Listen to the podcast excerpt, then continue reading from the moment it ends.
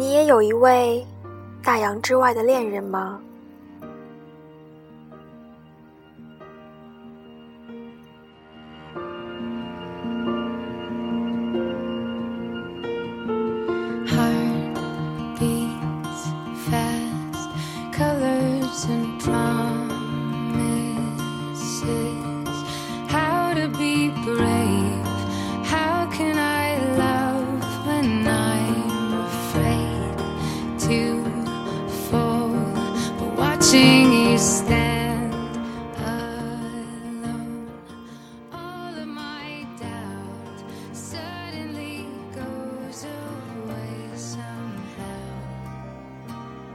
某个纽约凌晨，聊完各自毕业后的人生规划，我和男友决定结束这场5年的异地加异国恋。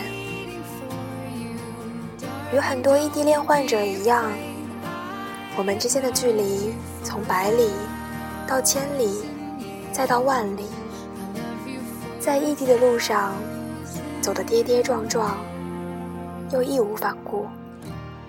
想要回眸一笑的时候，对方已经不在视线里。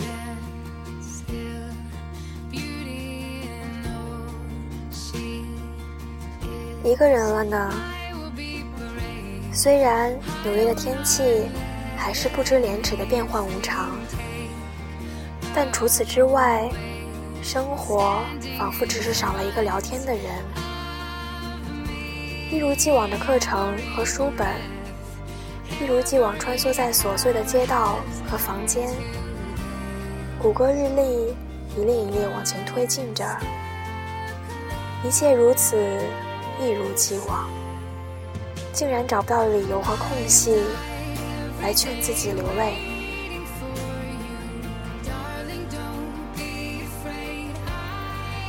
没有波澜壮阔的控诉，也无需情深意切的安慰。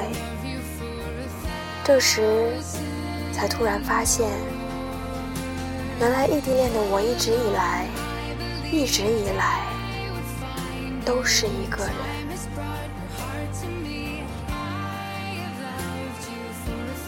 这是我意识到的，比起分手还要让人伤心的一件事。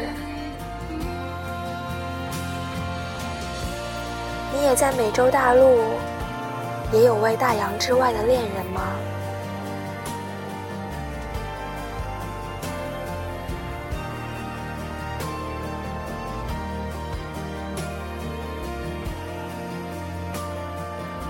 有人回答说，每次回国，在国际到达的出口，看到他的身影，觉得机场是全世界最像天堂的地方。有人说，有时候走在街上会不自觉地笑出声，想着12小时的万里之外，有个人与我惺惺相惜着。有人说，生病了，拿出他准备的药箱，按照他详细又幼稚的医嘱服下，抱着他送的笔记本安心睡去。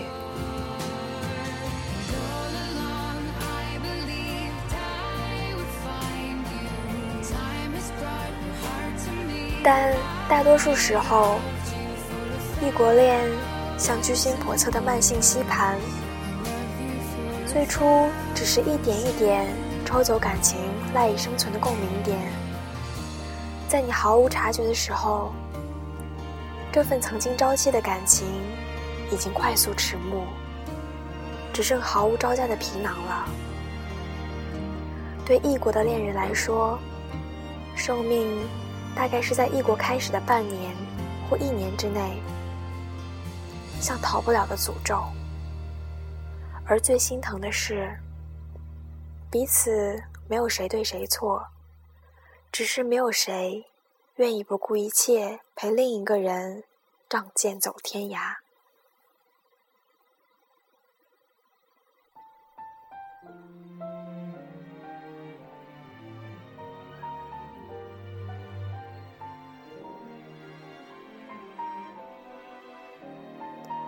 有人说，做了一个甜蜜美好的梦，被闹钟叫醒，却意识到身边那一坨只是被子，不是他。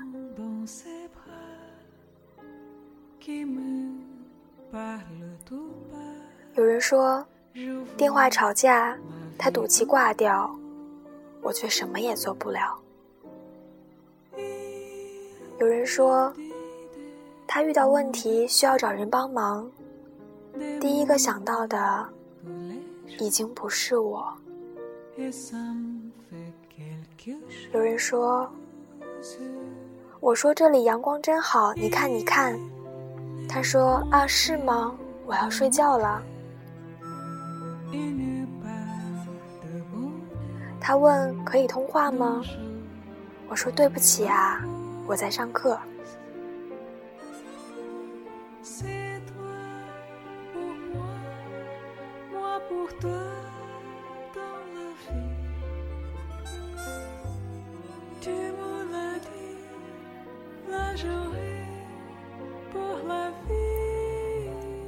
里程和时差把爱情扯得又细又长，慢慢的，对方变成可以是脑海中想象的任何排列组合，然后又在每年几天见面的时间里修正定位，在温软的声音、细腻的文字、服帖的带着时间味道的信封，也无法制造那个人就在身边的被整个世界柔情宠溺的感觉。下颚靠在肩膀上的一个站立，伸出手就能触到的臂膀，你说我们吃夜宵去吧，他说好。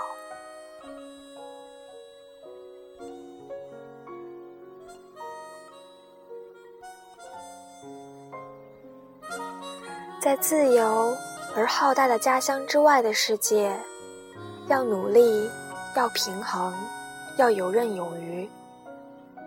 原来人生最终还是自负盈亏的一件事。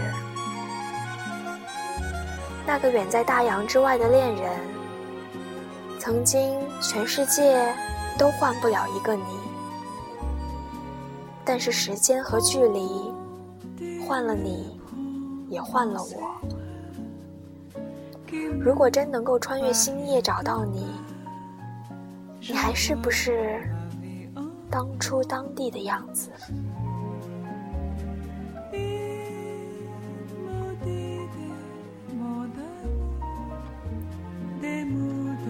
异国的恋人们，要继续爱着，要继续相信被爱着。这是一种信仰。